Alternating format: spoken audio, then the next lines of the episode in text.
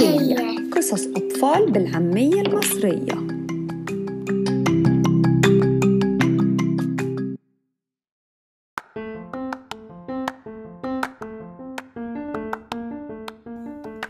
أهلا وسهلا بيكم في حلقة جديدة من برنامج بهية.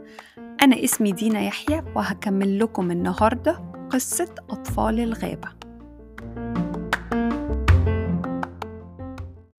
المكتبة الخضراء للأطفال قصة أطفال الغابة بقلم محمد عطية الإبراشي.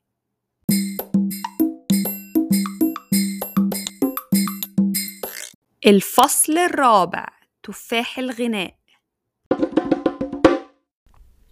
راحت العمة مرة تانية تزور الأميرة وقالت لها أنا اتبسطت جدا إنك عرفتي تلاقي مية الحياة وكنت امبارح ألطف وأذكى فتاة في الحفلة.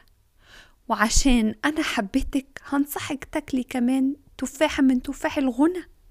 ده تفاح موسيقي أحمر هيخلي صوتك أجمل صوت إذا غنيتي في حفلة من الحفلات. حبت الأميرة إنها تجرب تفاح الغنى ده زي ما جربت مية الحياة فسألتها ولاقي تفاح الغنى ده فين يا سيدتي؟ فردت العمة. ده بيتزرع في الحديقة المسحورة إلا أخوك جاب منها مية الحياة. اطلبي من أخوك يجيبلك تفاحة من التفاح ده عشان تاكليها ويبقى صوتك أجمل صوت موسيقي في الغنى. فردت الأميرة. هطلب منهم لما يرجعوا البيت. والليلة رجع أخوها الصغير البيت الأول ولما دخل قالت له ممكن تروح الحديقة المسحورة عشان تجيب لي منها تفاحة من تفاح الغنى؟ أصل اتقالي إني لو أكلت منها صوتي هيبقى أحسن صوت موسيقي في الغنى. فرد أخوها وقال لها هروح حالا وأجيب لك اللي تطلبيه يا أختي العزيزة. وقام مودعها وخارج. ما استناش حتى الصبح يطلع. مشي في الطريق وكانت الليلة مقمرة لحد ما وصل لكوخ جوه الجبل بيتعبد فيه واحد من الرجال الصالحين. فسألوا عن الطريق اللي بيوصل للحديقة المسحورة زي ما سألوا أخوه الكبير قبل كده. فرد الراجل وقال له خليك ماشي في طريقك لحد ما توصل للجبل واطلعوا لحد ما توصل لقمته. هناك هتلاقي باب كبير بيحرسه أربع سباع. فسألوا الأمير إزاي أقدر أمر من الباب إذا كان بيحرسوا أربع سباع؟ أنا ما أقدرش أحارب أربع سباع في نفس الوقت. فرد الراجل أنت مش محتاج تحاربها وتحاربك يا ابني. لما تقرب من الباب بص فوقي هتلاقي مقص كبير. إذا لقيت المقص مفتوح ادخل وأنت مطمن. كل الاطمئنان إن السباع مش هتهجم عليك ومش هتضرك خالص. وإذا لقيت المقص مقفول ما تخاطرش بنفسك وما تقربش من الباب وإلا السباع هتمزقك وتقطعك حتة حتة. قبل ما حتى تقرب من الباب. ولما تخش الحديقة المسحورة افتكر اوعى تكلم حد ولا تجاوب على سؤال حد سواء كان إنسان أو حيوان أو حتى طائر. افتكر يا ابني وأوعى تنسى النصيحة دي. شكر الأمير الصغير الراجل الصالح على نصيحته ودخل الراجل الصالح كوخه. ومشي الأمير في طريقه لحد ما وصل للجبل. فضل يتسلقه لحد ما وصل لقمته وبص فشاف الباب الكبير اللي بيحرسه أربع سباع مفترسة متوحشة وعمره ما شاف زيها قبل كده. بص فوق الباب زي ما قاله الراجل الصالح ولقى المقص الكبير مفتوح. فاطمن ودخل ونفسه هادية وباله مستريح. بصت عليه السباع بعيون نيمانة غلبها النعاس ولا هجمته ولا اتحركت من مكانها وما مسش الأمير أي سوء أو ضرر.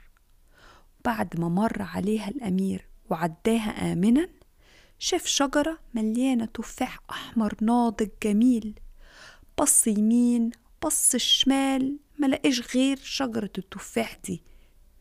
فتأكد إن تفاحها هو تفاح الغنى وقال في نفسه يبقى هي دي الشجرة المرجوة أكيد.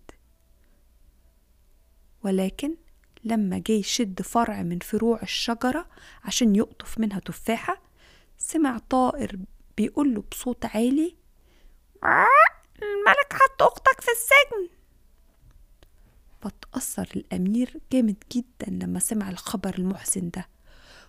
ونسى نصيحة الراجل الصالح وما افتكرش كلامه. اوعى تكلم في الحديقة المسحورة أي إنسان أو حيوان أو طير. نسى الأمير النصيحة الثمينة دي ورد على الطائر وقال له لا الملك ما عملش حاجة ده أكيد كذب. وقبل ما ينطق بكلمة تانية اتحول الأمير المسكين لعمود صخري من أعمدة الحديقة المسحورة.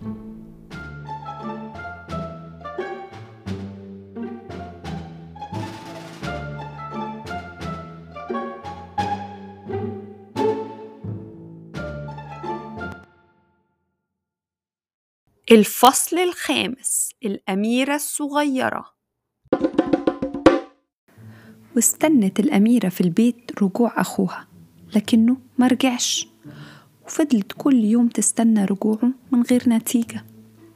ومر يوم بعد يوم وبرضه مرجعش فانشغل بالها وقلقت عليه جدا واعتقدت إنه أكيد حصل له حاجة أو أصابه سوء في رحلته. فبصت للخاتم اللي أهدته لها الحورية عشان يحفظها ويحفظ إخواتها من الخطر. فلقيته معتم وضلمة لا بيبرق ولا بيتلقلق ولا بيلمع زي العادة. فصاحت أكيد أخويا حصل له حاجة. ونادت على أخوها الكبير وقالت له أعتقد إن أخونا في خطر وإنه حصل له حاجة. بصوا الخاتم لونه اتغير إزاي وبقى معتم وضلمة ما بيبرقش زي عقده. أرجوك أرجوك تروح تدور عليه. ما استناش الأخ الكبير أخته تقول كلمة كمان. وقام واخد سيفه في إيده وودع أخته وخرج يدور على أخوه اللي راح الحديقة المسحورة ومرجعش وكان خلاص عرف الطريق ليها لأنه جربه قبل كده. وفات يوم ورا يوم وأسبوع ورا أسبوع والأمير الكبير كمان مرجعش وفضلت الأميرة المسكينة مضطربة وبالها مشغول على إخواتها. كل يوم تصحى تبص بسرعة على خاتمها عشان تشوف لونه بيبرق ولا معتم؟ وأخيرا جه يوم أصبح فيه الخاتم لونه أسود تماما فصرخت آه أكيد إخواتي ماتوا أو في خطر شديد لازم أروح لهم حالا وألحقهم. خرجت الأميرة المعذبة بسبب عمتها ومشيت في الطريق اللي مشي فيه إخواتها قبل كده. لحد ما وصلت للكوخ اللي بيقيم فيه الراجل الصالح وشافته قاعد قدام بيته فسألته يا سيدي العزيز أرجوك دلني على الطريق اللي بيوصلني للحديقة المسحورة. فرد عليها الشيخ الصالح وقال لها امشي في الطريق ده لحد ما توصلي للجبل اطلعيه وتسلقيه لحد ما توصلي لقمته. هناك هتلاقي باب كبير عنده أربع تعابين كبيرة. بس ما تخافيش ولا تنزعجي لأنها مش هتمسك بسوء. إذا دخلتي الباب بظهرك. وأنصحك نصيحة كمان لازم تفتكريها. وما تنسيهاش أبدا. ما تكلميش حد وما ترديش على حد سواء كان إنسان أو حيوان أو طائر. مهما كانت الظروف. واحذري يا بنتي مخالفة النصيحة دي.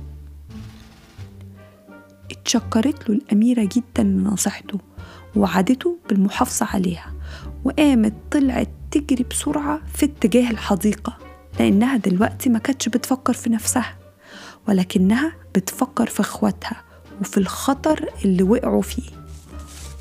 وفضلت تمشي وتمشي وتمشي لحد ما وصلت الجبل وطلعت قمته وشافت باب الحديقة. أول ما شافته قامت لفة وشها ومشيت بظهرها اتجاه الباب. وفعلا لقت أربع تعابين اتنين على يمين الباب واتنين على الشمال. مرت بين التعابين بظهرها والتعابين لا رفعت راسها ولا بصت عليها. اقتحمت الأميرة باب الحديقة المسحورة. وهي بتجري بظهرها. فلقت الحديقة رائعة وجميلة بديعة المنظر منظمة تنظيم جميل. فوقفت لحظة تبص على الجمال النادر ده وبعدين ابتدت تدور في كل ناحية من الحديقة وفي كل زاوية منها على إخواتها. ولكنها للأسف ما لهمش أثر وما لقيتش قدامها إلا نباتات وأعشاب خضرة وأزهار جميلة وأشجار كبيرة منها شجرة محملة بالتفاح الأحمر الناضج. التفاح المشؤوم اللي وصفته لها عمتها واحتالت بيه عليها عشان تتخلص من أولاد أخوها في الحديقة المسحورة بالحيلة الغريبة اللي ذكرتها للأميرة الصغيرة البريئة اللي ما كانتش تعرف نتيجة طلبها من إخواتها هتبقى إيه. وما لقيتش تحت شجرة التفاح دي إلا عمودين من الأعمدة الصخرية. ما كانتش تعرف إن دول إخواتها اللي اتسحروا وتحولوا لعمودين. وفي الوقت اللي الأميرة كانت بتدور فيه على إخواتها سمعت أصوات بتناديها وتقول لها تحبي تعرفي فين أعتقد كل شيء وتحبي تعرفي لكن الأميرة الصغيرة افتكرت نصيحة الراجل الصالح وما نطقتش بكلمة. ما ردتش على أي سؤال. فضلت الأميرة المسكينة تدور في الحديقة على إخواتها من غير أي فايدة لحد ما وقفت حيرانة مش عارفة تعمل إيه. ومالت في حيرتها على عمود من العمودين اللي تحت الشجرة وشعرت بحزن شديد قوي على إخواتها وفضلت تفكر يا ترى حصل لهم إيه؟ وهي بتفكر شافت طائر بيطير جنبيها. وقعت منه ريشة جميلة جدا وهو بيطير.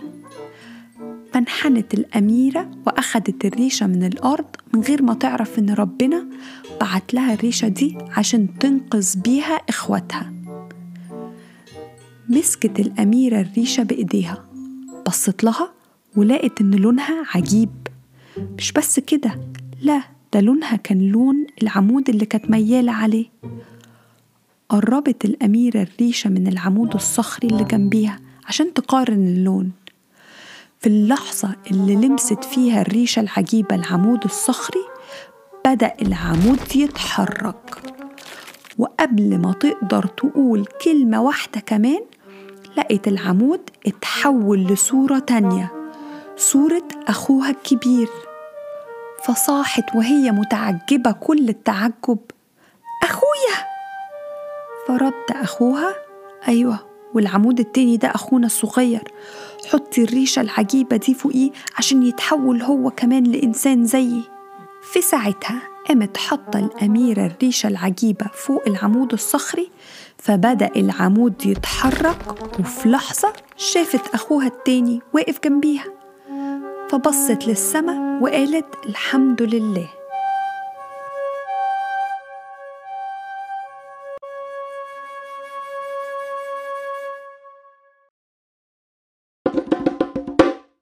الفصل السادس لم الشمل. لفت الأميرة لإخواتها وقالت لهم يلا نخرج من الحديقة الفظيعة دي قبل ما يحصل لنا حاجة تانية. فأخوها الكبير رد وقال لازم على الأقل ناكل الحبة من التفاح الموسيقي ده قبل ما نمشي ولا إيه؟ مش معقول اتحملنا وتعذبنا كل ده عشان نوصل له ودلوقتي وهو قدامنا نمشي ونسيبه كده هو من غير ما ناخد منه شوية. فقطف كل واحد منهم ثلاث تفاحات من شجرة التفاح الموسيقي. وقعدوا ياكلوا منه وهم ماشيين سايبين الحديقة السحرية ونازلين من الجبل. وأكل كل واحد منهم تفاحة وفضل معاه اتنين وبدأوا يغنوا. وهم ماشيين وفرحانين ومسرورين بالأغاني الموسيقية العذبة الجميلة. ولحسن حظهم كان أبوهم الملك معدي من الناحية دي وهو راكب حصانه. فسمع أصوات غنائية موسيقية عذبة جميلة فكرته بأولاده اللي كان دايما يحبوا يغنوا. ففضل يسمع الأصوات العذبة دي والموسيقى الجميلة وهو متلذذ بسماعها ومعجب بيها كل الإعجاب. واستمروا الإخوات التلاتة يغنوا وكلهم مبسوطين لحد ما وصلوا هما التلاتة للمكان اللي كان واقف فيه أبوهم الملك على حصانه. أول ما شافوه اتسمروا في مكانهم وكانوا خايفين إنه يكون شخص عايز يأذيهم. ولكن فجأة الأخ الكبير قام صاح بابا؟ الملك ما كانش مصدق نفسه من الدهشة. أولادي ده حلم ولا حقيقة؟ معقولة؟ بعد السنين دي كلها لقيتكم أولادي حبايبي.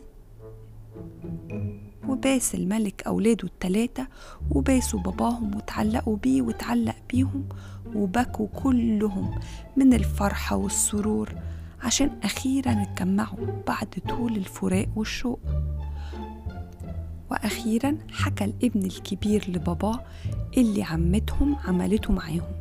وازاي أخدتهم للغابة وسابتهم تحت الشجر عشان تتخلص منهم؟